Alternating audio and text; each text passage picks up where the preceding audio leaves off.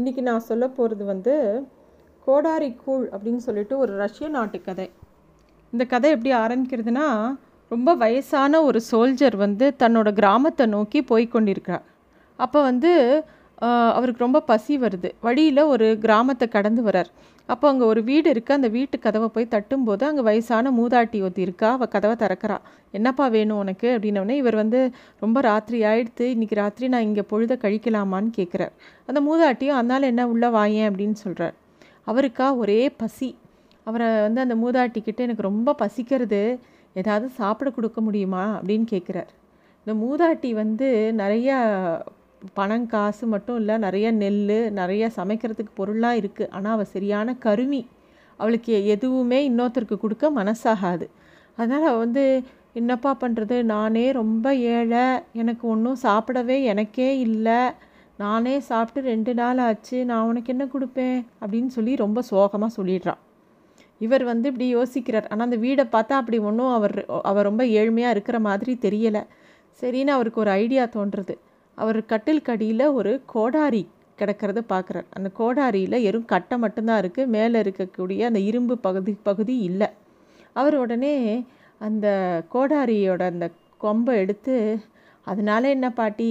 இந்த கூ இந்த கோடாரி கம்பை வச்சு நான் கூழ் செய்வேன். இதை செஞ்சு நம்ம ரெண்டு பேரும் சாப்பிட்லான்னு கேட்குறார் இந்த பாட்டி இது வரைக்கும் அந்த மாதிரி ஒரு கோடாரி கூழா அப்படி ஒரு விஷயத்த அந்த பாட்டி கேள்விப்பட்டதே இல்லை. அது என்னது? அது எப்படி செய்வ? அப்படின்னோடனே ஒன்றும் பிரச்சனை இல்லை.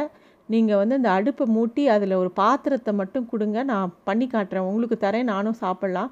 நான் இந்த கோடாரியை வச்சு உங்களுக்கு கூழ் கிளறி கொடுக்குறேன் அப்படின்னு சொல்கிறான் சரின்னு அந்த அம்மா வந்து வேகமாக ஒரு பாத்திரத்தை கொண்டு வந்து கொடுத்து நெருப்பியும் மூட்டி அந்த கோடாரியை அவர் அதுக்குள்ளே போடுறாரு. நிறைய தண்ணி விடுறாரு. அது அப்படியே கொதிக்கிறது. பாட்டிக்கு ஆச்சரியமான ஆச்சரியம். இது வரைக்கும் அந்த பாட்டி அந்த மாதிரி கோடாரி கூழை பற்றி கேள்விப்பட்டதே இல்லை. வெச்ச கண்ணு வாங்காமல் அந்த அவர் எப்படி செய்கிறாருன்னு பார்த்துட்டே இருக்கா. அவர் வந்து ஒரு கரண்டியை எடுத்து வாயில் போட்டு பார்த்துட்டு ரொம்ப நல்லா இருக்குது கொஞ்சம் உப்பு இருந்தால் நல்லா இருக்கும் அப்படிங்கிறார். உப்பு தானே? என்கிட்ட இருக்கே. நான் தரேனேன்னு உப்பு எடுத்து கொடுக்குறா. சரின்னு சொல்லிட்டு திருப்பியும் கொஞ்ச நேரம் கிளறாரு சாப்பிட்டு பார்த்து ரொம்ப நல்லா இருக்குது கொஞ்சோண்டு கேப்ப மாவு போட்டால் ரொம்ப நல்லா இருக்கும்னு நினைக்கிறேன் அப்படிங்கிறாரு. கேப்பமாவு தானே தம்பி எங்கிட்ட இருக்குது அப்படின்னு சொல்லி அந்த பாட்டி உள்ளேருந்து ஒவ்வொரு சாமானாக எடுக்கிறார் அவர் அது மாதிரி அவர் ஒரு கஞ்சி காய்க்கிறதுக்கு என்னெல்லாம் தேவையோ ஒவ்வொரு பொருளாக கேட்க அந்த பாட்டியும் எடுத்து கொடுக்குறா. கடைசியாக ரொம்ப நல்லா வந்திருக்கு பாட்டிம்மா. கொஞ்சோண்டு வெண்ணெய் மட்டும் அதில் போட்டால் ரொம்ப நல்லா இருக்கும். அப்படின்னோடனே அதுக்கு என்ன? நான் தரேன் அப்படின்னு பாட்டி வெண்ணையும் எடுத்து கொடுக்குறாங்க.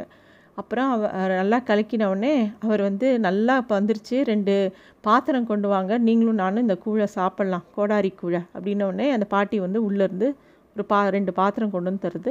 ரெண்டு பேரும் அந்த கூழை போட்டு சாப்பிட்றாங்க. பாட்டி சாப்பிட்டு பார்த்துட்டு அடாடா பேஷ் பேஷ் பிரமாதமாக இருக்கே எப்படி இந்த மாதிரி ஒரு கூழை நான் சாப்பிட்டதே இல்லையே அப்படின்னு அந்த பாட்டி சொல்கிறாங்க இந்த படைத்தலைவனுக்கு தான் தெரியும் எப்படி அதை மாதிரி அந்த பாட்டியை ஏமாற்றி ஒரு கூழை கிளற வச்சாங்க. அந்த பாட்டிக்கிட்ட எல்லாம் இருக்கானா கொடுக்காம இந்த இவங்கிட்ட வந்து ஒன்றும் இல்லைன்னு சொன்னா இல்லையா? அவங்கிட்டேருந்து எப்படி வாங்குறதுன்னு அவன் சூழ்ச்சி பண்ணி ரொம்ப அழகான ஒரு கூழை பண்ணி அந்த பாட்டிக்கும் கொடுத்துட்டு தானும் சாப்பிட்டான். இதுதான் கோடாரி கூழுங்கிற கதை.